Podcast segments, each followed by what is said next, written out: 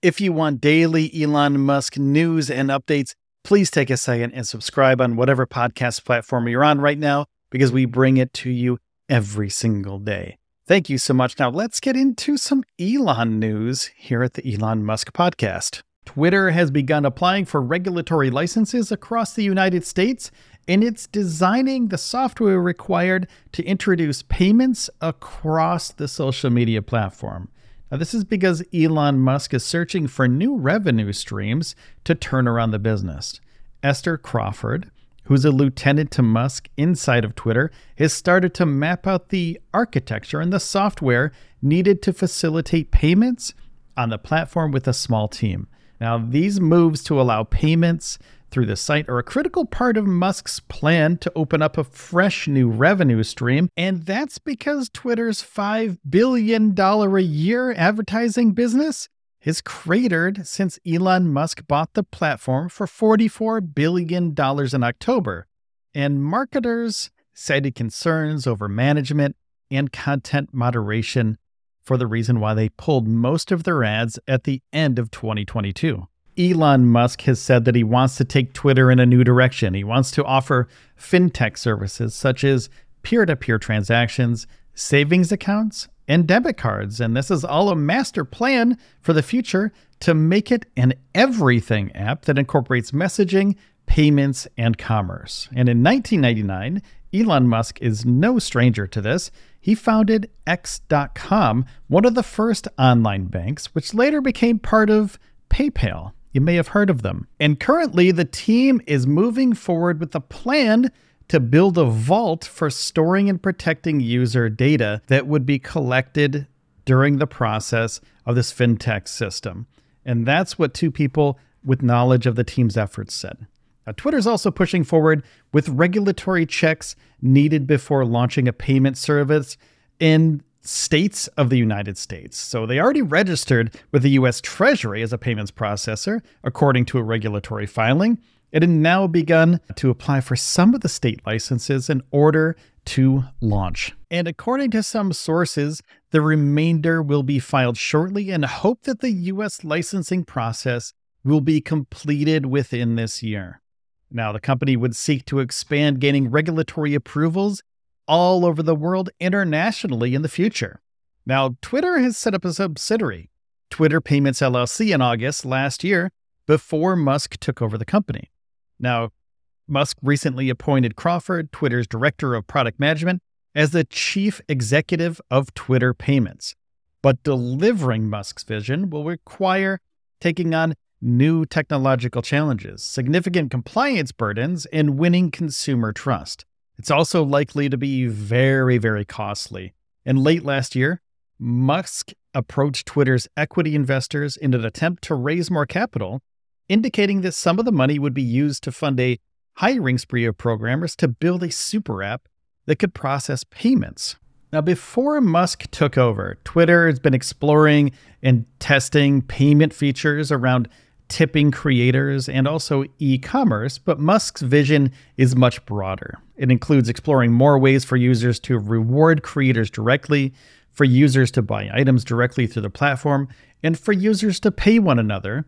Now, the going back to the creators thing, it could be something like YouTube, according to one source, where you can do super chats or super stickers, or you can give the creator a tip. And this may be ported over to Twitter's new fintech platform, the Everything platform in the future. And people like Mr. Beast, the most popular YouTuber, has wanted this for a long time and has petitioned Elon Musk for this in the future and said he'd port over some of his content to Twitter if he could make money on the platform. And Elon Musk said he wants to be a little bit different than YouTube and he wants this system to be fiat first and foremost. You pay with your regular bank account, but built for future proofing against crypto functionality, which could be potentially added at a later point.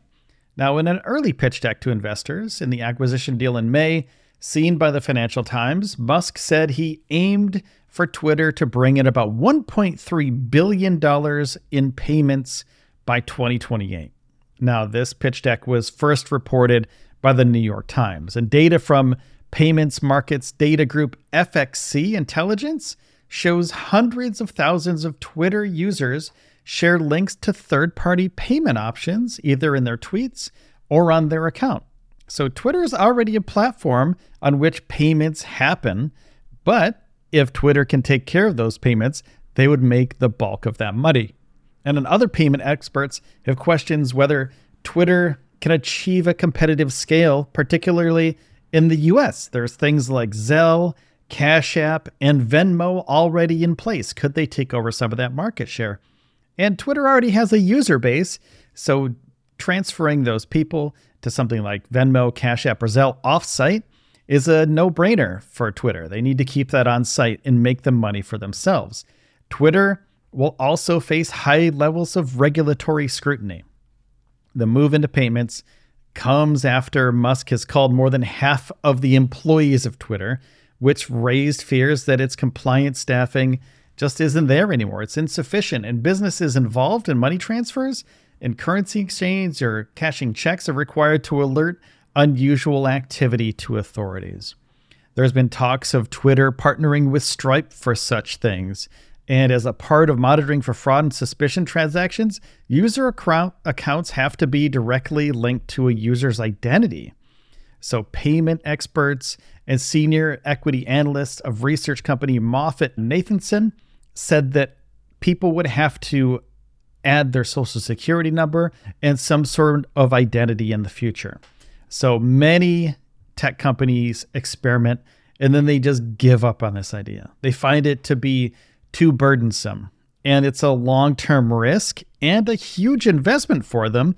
And if they don't work it properly, they can have huge fines and they need to have compliant infrastructure and costly licenses in the future, too. So they have a lot of hurdles to overcome for the fintech part of Twitter. So this is a long play for Twitter. This is for the everything app of Twitter.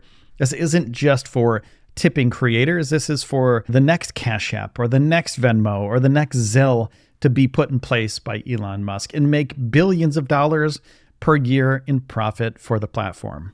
A real quick update about the SpaceX Starship potential 33 engine Raptor 2 static fire that could possibly happen Monday, Tuesday, Wednesday of this week. Well, in the last podcast, I said it could possibly happen Tuesday or Wednesday. Well, the closure has been canceled for Road Highway number four, which is the road that goes right next to Starbase, Texas. So, Tuesday and Wednesday, the road closure has been canceled. The beach is open. Monday, Tuesday, and Wednesday, no testing at Starbase, Texas. Now, possibly, there's a new primary date that's happening Friday, February 3rd between 8 a.m. and 4 p.m. There's a possible closure, and they cut that off at 4 o'clock p.m. because they have a deal with Cameron County, the county that Starbase is in, saying that SpaceX won't test past 4 o'clock at night on Fridays because they want the beach open for the public to use that property. Now, Monday 6th, 8 a.m. to 8 p.m. And Tuesday, February 7th, 8 a.m. to 8 p.m. There's also a possible closure. Those are the alternative dates to the primary date of Friday, February 3rd. But something very exciting happened the last few days. Remember Ship 24? I'm not sure if you heard the last podcast, but Ship 24, S24, is the ship, the Starship that's going to be on top of Booster 7 when they do the orbital flight test. Now, every single Starship that's been produced so far has had lift points at the top of the nose of the ship. And these lift points are used by a crane to move the ship around from point A to point B, put it on a transporter, etc. And while they use it in the high bay and do production and they do repairs to it, they use these lift points to shimmy it around and move it to the proper positions. Those have been removed from Ship 24's nose cone. And there are new tiles that have been added to the lifting points of Ship 24. Now, this is a big deal because now they can't lift Ship 24 with a crane anymore. Also, these tiles in place show that SpaceX is indeed ready to launch Ship 24 for the orbital flight test in the near future. There's a possibility that we could see that in the next month, maybe two months. but we could also be waiting on the FAA for a while to do the FAA inspection of the site and also of the rocket. SpaceX works very closely with the FAA, so I'm assuming they're in complete communication at all times, and they will be transmitting data to the FAA as they see fit. So, huge news Ship 24's nose cone has been tiled, which is the next step for Ship 24 before the 33 engine static fire at Starbase, which could possibly happen Friday, Monday, or Tuesday. And once the static fire is complete, they'll move Ship 24 down to Starbase and stack it back up on top of the booster. So exciting stuff happening from Starship Camp down there at Starbase, Texas, Highway 4, right on the coast on Boca Chica Beach. Going to be amazing in the next few months what's going to be happening down there. Now, remember that this is a test vehicle, and that test vehicles sometimes don't go well in their flights.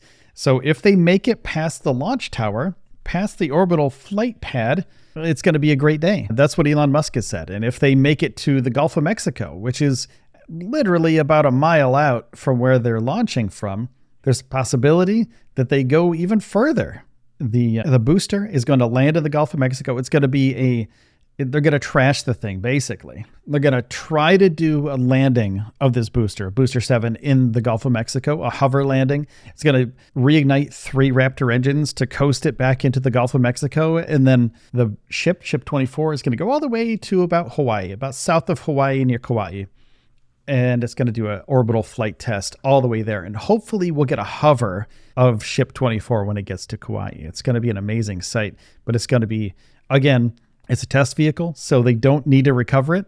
So they're basically trashing it in the ocean, in the Pacific Ocean. And that's a it's a shame that they get have to get rid of this, but also they're going to gather so much data from this flight that they're already on to ship 25 they're already on to the next booster. They've already moved on from these two.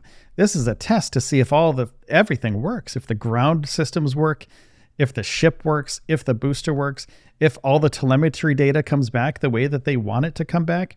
That's exactly what this is for. This isn't to recover these ships and put them in a in a museum someplace.